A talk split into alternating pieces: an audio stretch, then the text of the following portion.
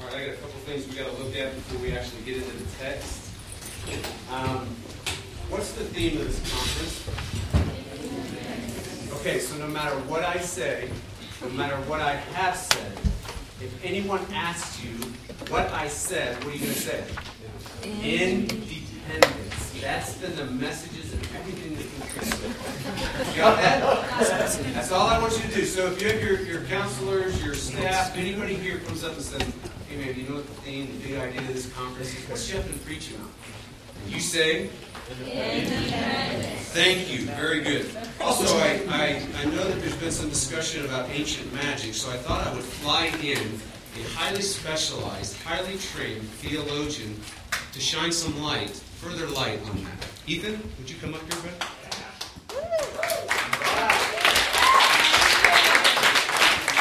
Now, Ethan, ancient magic. Ancient magic. What is that? Okay, ancient magic. It's actually uh, really simple. Um, ancient magic How is just simple is ancient magic? well, it's just another way of saying ancient grace or timeless grace. God, before creation, had ordained to create you and you to love you. That is ancient magic. Me. Do you have more to say, Lou? Do you want to preach the rest of the time? not the rest of the time, but I do have one more thing to add. Okay, go ahead. In in our uh, in our chapter 17 of John, uh, when Jesus, you haven't gone there. well, he says. He says. Gotta find it. Glorify your Son, so that He may glorify you. And how does He glorify the Father? Well, through giving us eternal life, loving us perfectly when we didn't earn it. He created us to love us.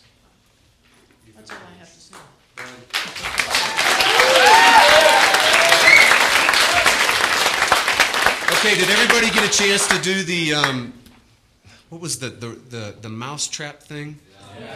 Okay, I, I watched some of it. My kids were well, one of my kids was watching some of it, but I heard something even more stunning than the little mousetrap thing that y'all were working on. And so I'm going to bring another guest speaker down. Rolf, where are you? Is he here? Oh man, come on, bud. Where is Rolf?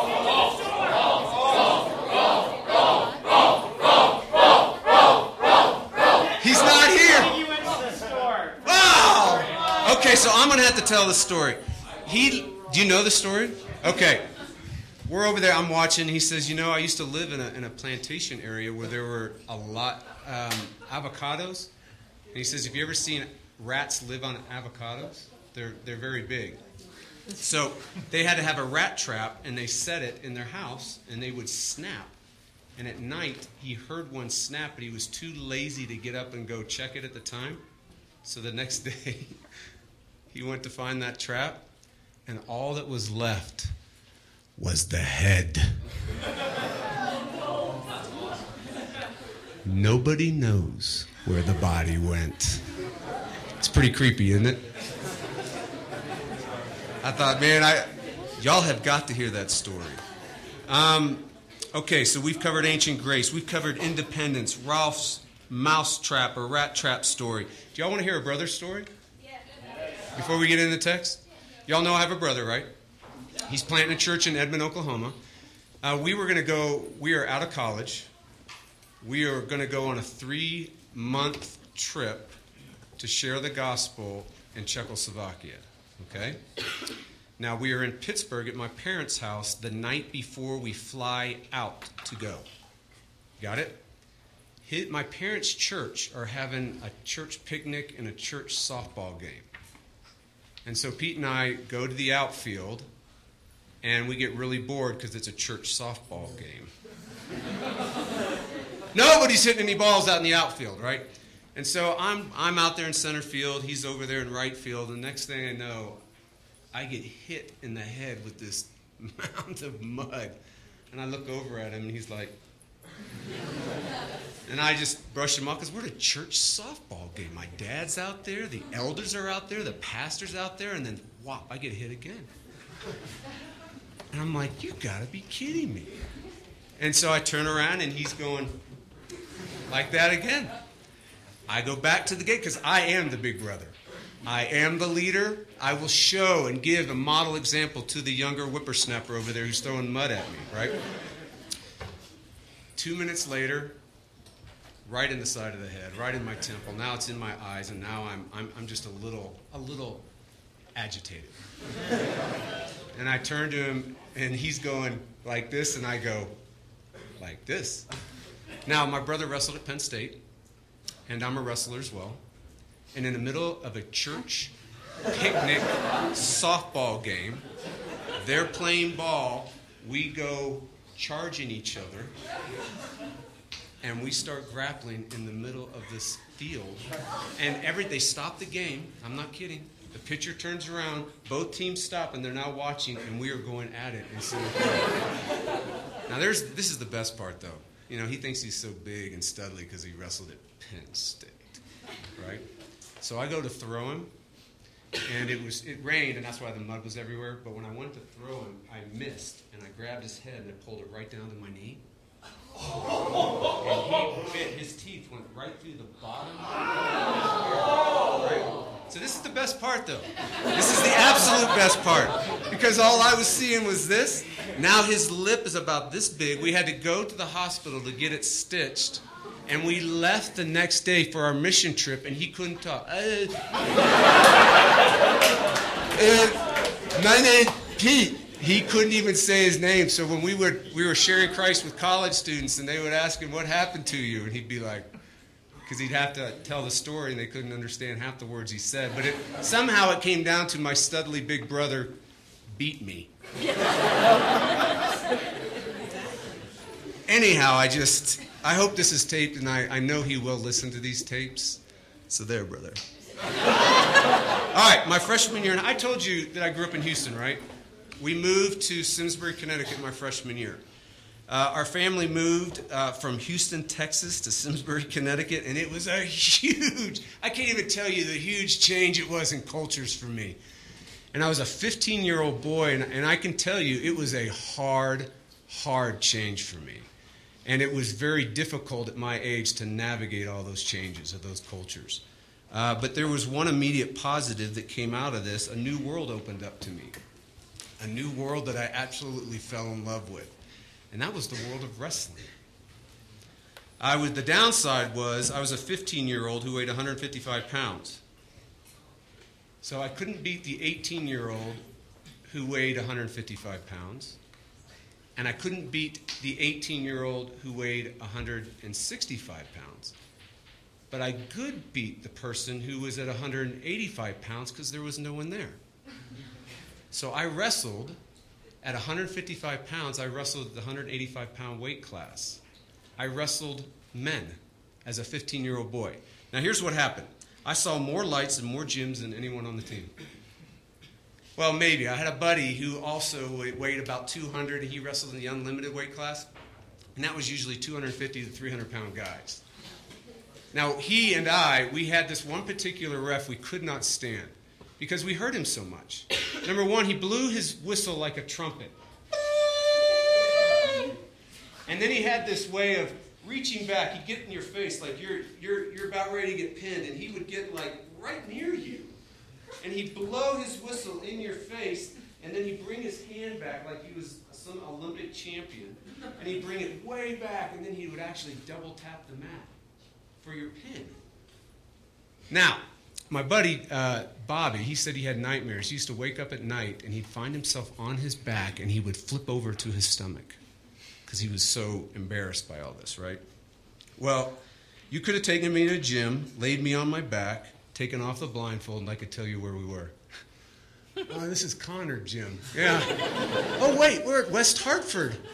Oh, and this is Penney High School, right? My stellar record put me in what are called the rat tails in my weight class. This puts you in the last seed in the state tournament.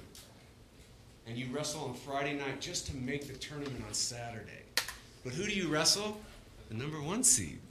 Now, somehow, I don't know what you can call it. My wife probably knows more about it because she's lived with me so many years. I actually thought I was going to beat this guy. So all week, I'm getting ready and I have it in my mind I'm going to take this dude out.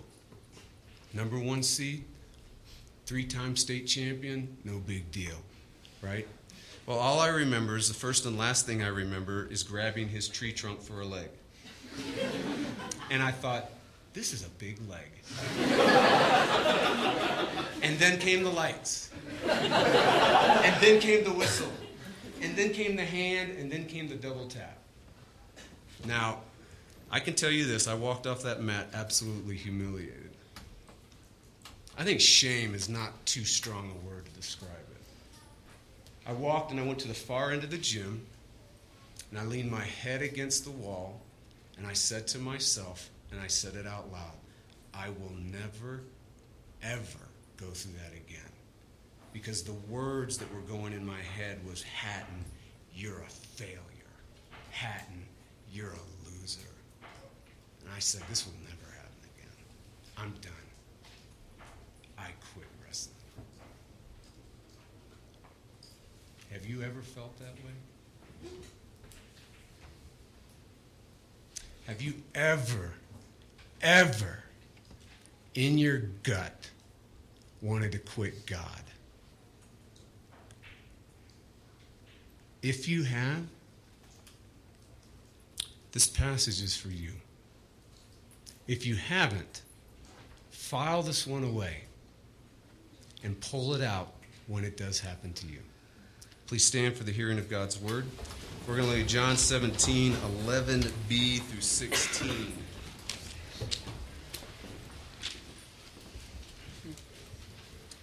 Remember, we, uh, we picked, we ended with You're no longer in the world, but you're in the world. I'm coming to you. Now we get the petition.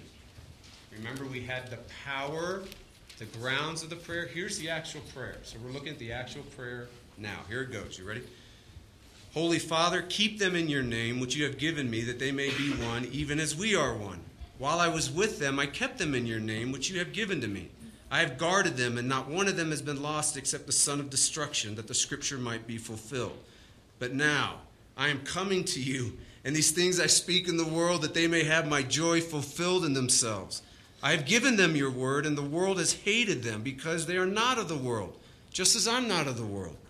I do not ask that you take them out of the world, but that you keep them from the evil one. They are not of the world, just as I am not of the world. This is the word of the Lord. Please be seated.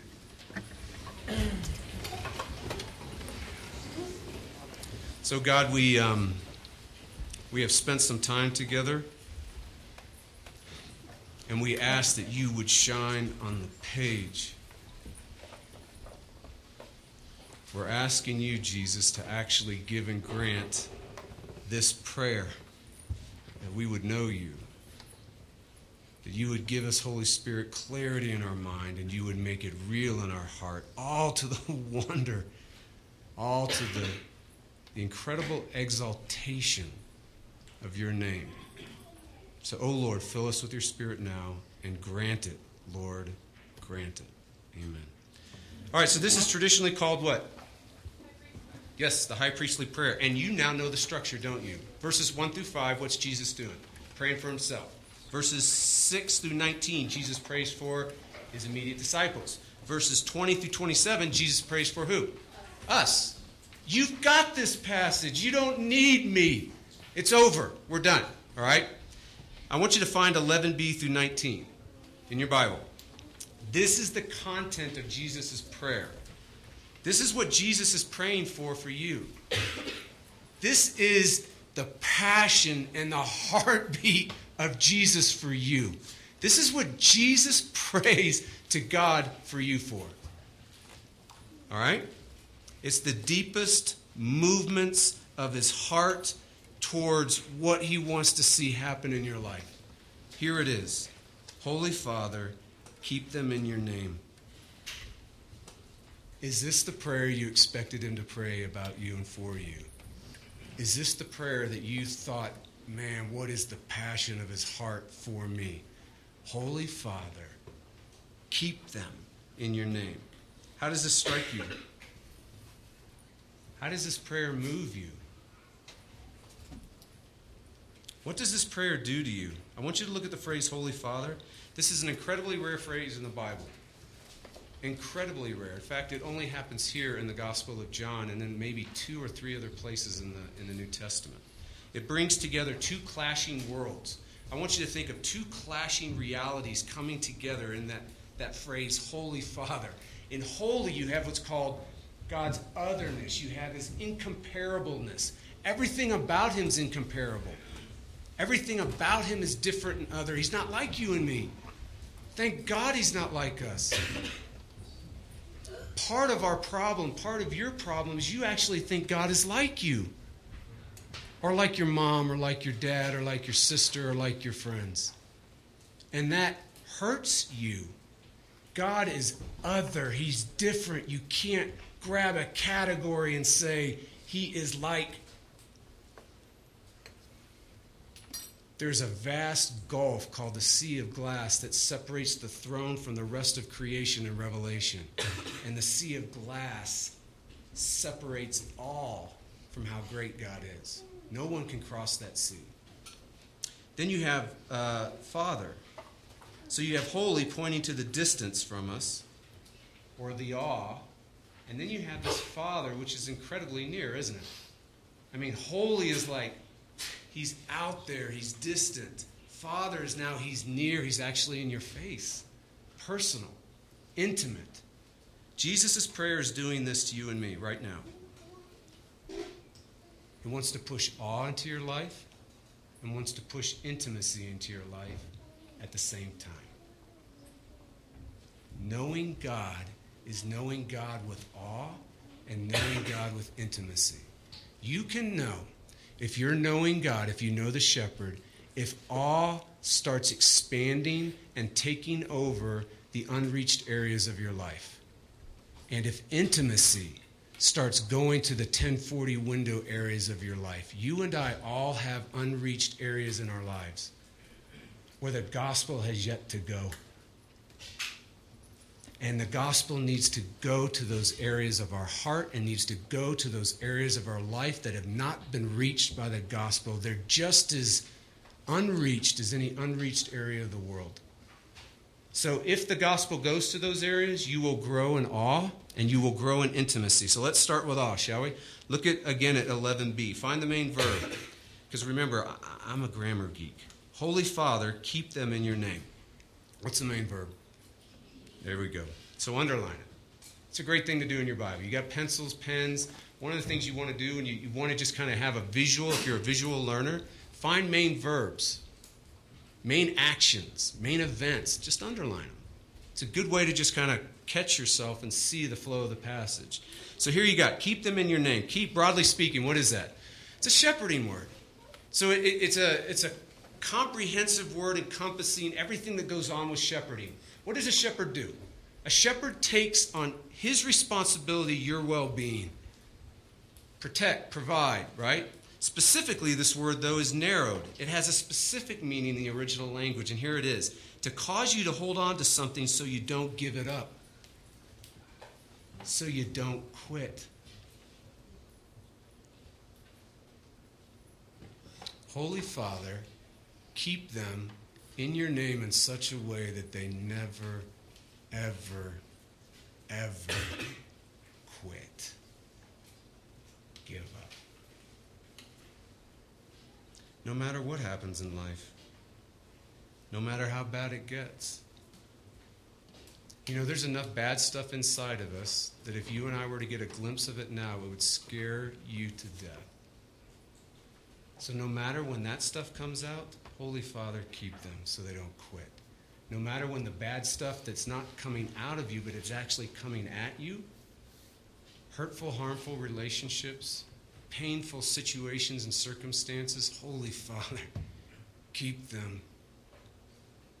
Keep them holding your name so they don't quit. Notice where Jesus is praying God keeps you. It's a specific location, isn't it? Holy Father, keep them in your name. Jesus is basically saying this Holy Father, keep them in the safest place on the planet the name of God. If Jonathan Edwards was here, you know what he'd say? He'd say this. He'd say, If God is the sun, his name is the rays of the sun reaching you with light and life. Jesus is praying God keeps you in the light and the life, the wonder and the worth, the words and the work of God Himself. The safest place on the planet. Don't miss the special awe, though, in this passage. Notice that God keeps you, you don't keep you. God keeps you, you don't keep you. When you get that God keeps you and you don't keep you, you know what happens in your life?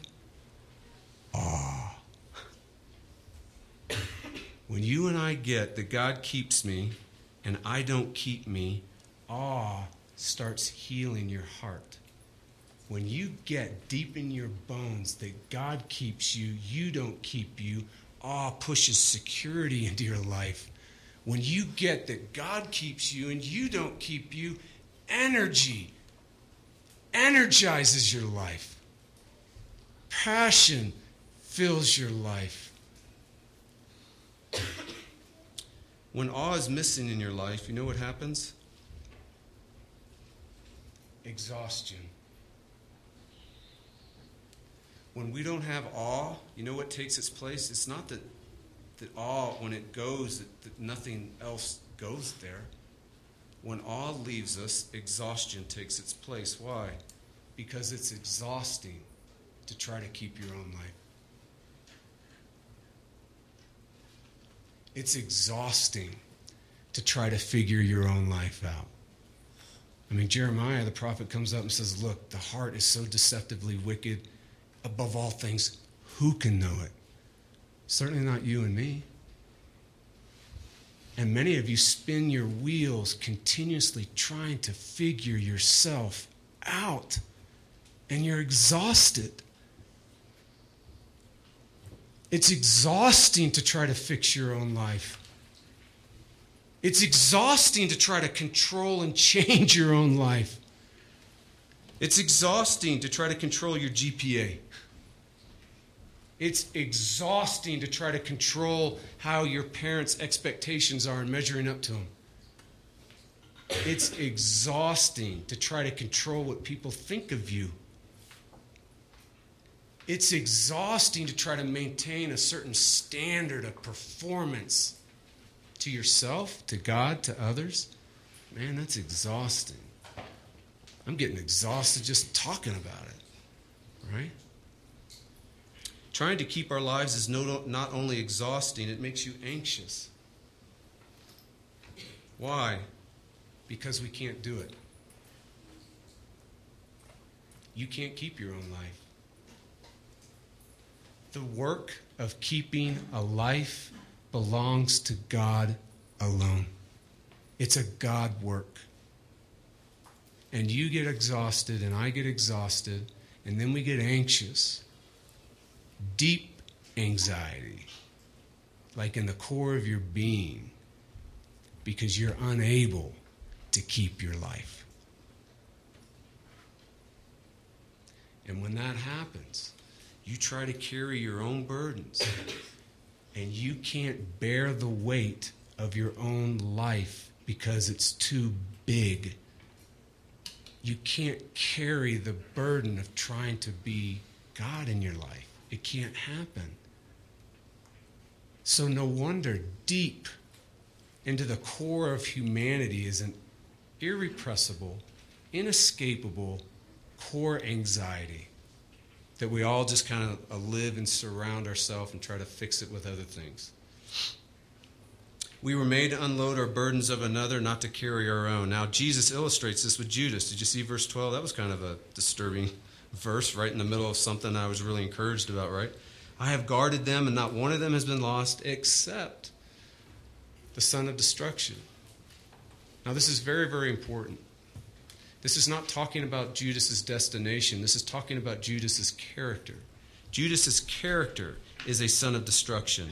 It's the character of a life that's committed to self-keeping. It's the character of a life that's committed to trying to be its own shepherd. It's the character of a life that's trying to save himself, deal with life on his own. Because remember, we're incapable. We're not God. We can't carry the burden of our own life. And so what happens is everything breaks down. You break down. Your relationships break down. Personally, emotionally, you break down. You can't carry the burden of your life. You can't keep your life. Self keeping always leads to breakdown. Son of destruction. God keeps you, you don't keep you. Awe gets it. now, there's a struggle that goes with awe, isn't there? There's a struggle that goes with God's holiness. There's a struggle that goes with His majesty. There's a struggle that goes with His awe, His transcendence, His bigness. What's the struggle? The struggle is will He?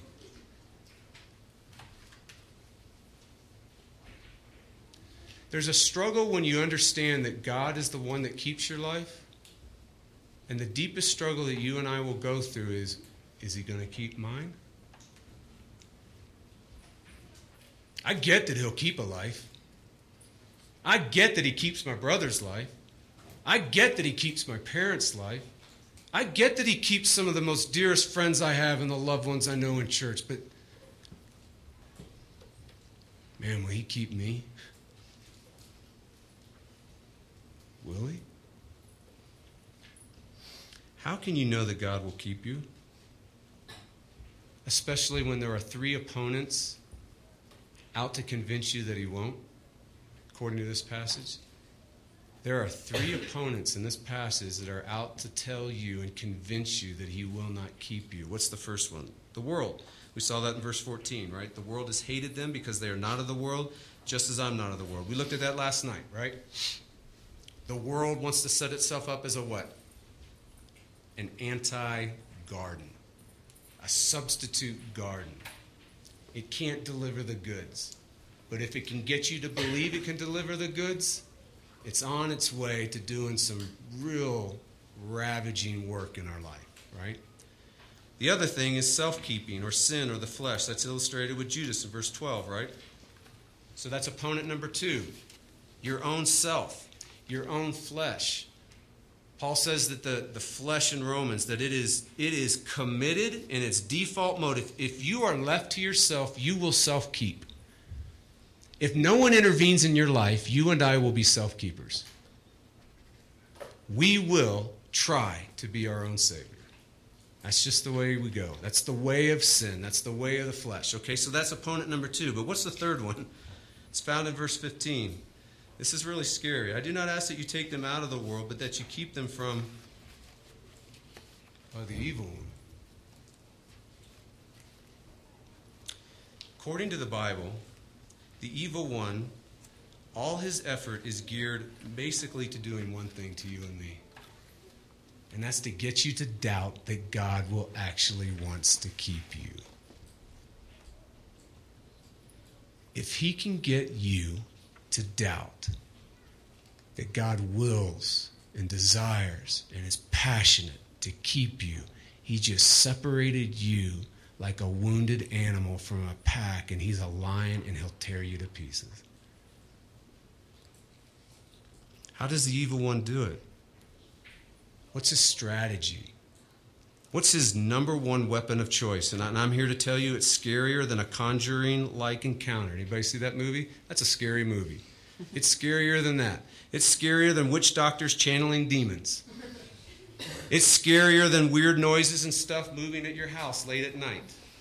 It's scarier than dolls named Annabelle and creepy clowns.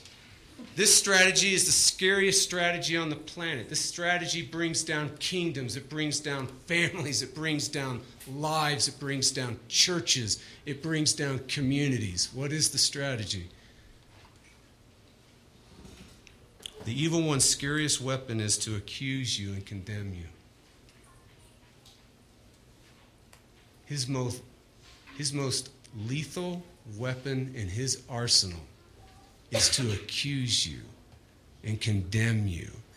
And if he can get that in your gut and in your heart, he wins. He does stuff like this Dude, you're so evil. How could you think that? How could you feel that? How could you do that?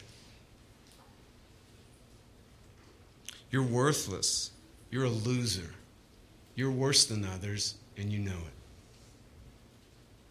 No one likes you. You don't like you. How could God like you?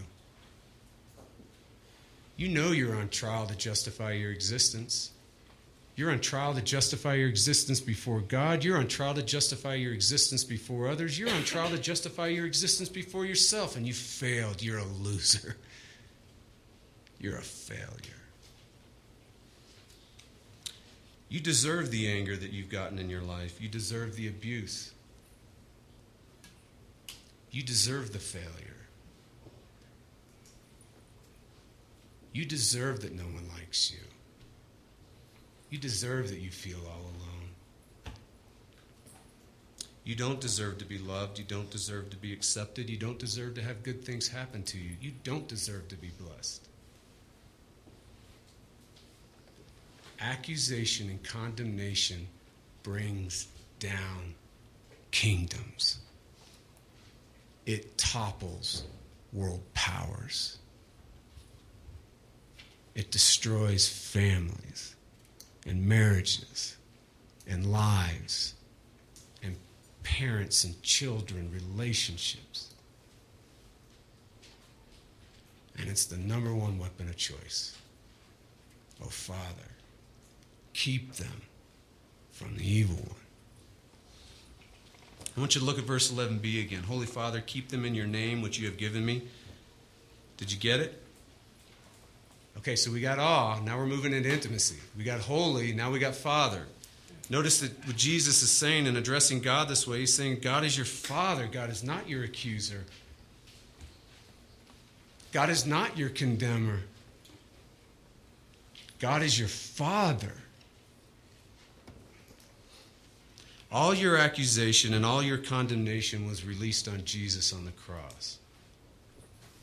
Jesus took every drop of every legitimate accusation and condemnation in your life right now in the present in your life that in the past and what you will have in the future.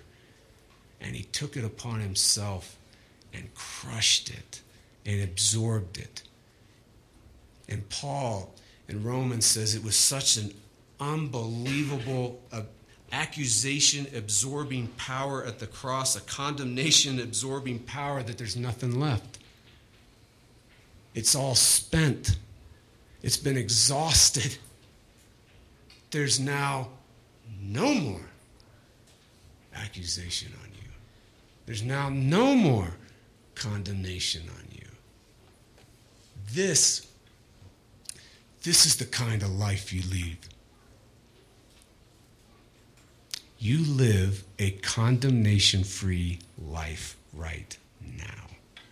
You live an accusation free life right now because of what Jesus did on the cross. God is your Father. He is never, ever, ever your accuser. So you are freed by your Father. Knowing God is getting awe, and knowing God is growing in intimacy. It's getting the fact that God is holy and He's the only one that keeps you, you don't keep you. And it's getting the fact that God is so intimate and so close that He wants you and He calls Himself your Father and He's never an accuser. Ever. You are free. The last words in Jesus' prayer are even more intimate. You look at verse 26. I made them know, I made known to them your name, and I will continue to make it known. That, here's the goal. When I notice that Jesus again, he's the one that makes God's name known to you. You want to grow in the knowledge of God? It's not by you climbing up and getting it, it's by Jesus coming down and giving it to you. It's still always of grace. It's an ancient grace, and it's a present grace, and it's a future grace. It's always grace, Jesus is saying. But notice that the central to the name of God, this is what Jesus is praying that the love with which you have loved me may be in them and I in them. The same love that God has for Jesus, He wants you to know that He has that same kind of love for you. All right, no sooner did I say those words, I quit, I can't do this anymore, that I sensed someone was standing next to me. And he put his arm on my shoulder, and I realized it was my dad. And he said, um, well, first he didn't say he didn't say anything. He just put his arm on me, and you have to understand that this is now in front of everybody. In a state tournament, you got the whole state there. I just got beat in the worst way possible in front of everybody. And for my dad to get out of the stands and to walk over across the whole auditorium in front of everybody and put his hand on a loser, a failure, and identify himself with a loser, a failure. And then he says, You're okay, Tiger. You're a state champion in my book. You'll get him one day. And somewhere, somewhere deep inside where you live or you die, a fire started burning. And I said, Yeah, Dad. One day I'll get him back. One day I'll be that state champion. Awe is about getting the fact that God keeps you. You don't keep yourself. So feel the awe. Feel the awe that you have a God that keeps you. You don't have to exhaust yourself and live an anxious life trying to do the impossible, which is keep your life. Feel that awe. And then know that you have a God that keeps you because He's your Father. He's not your accuser. Feel that intimacy.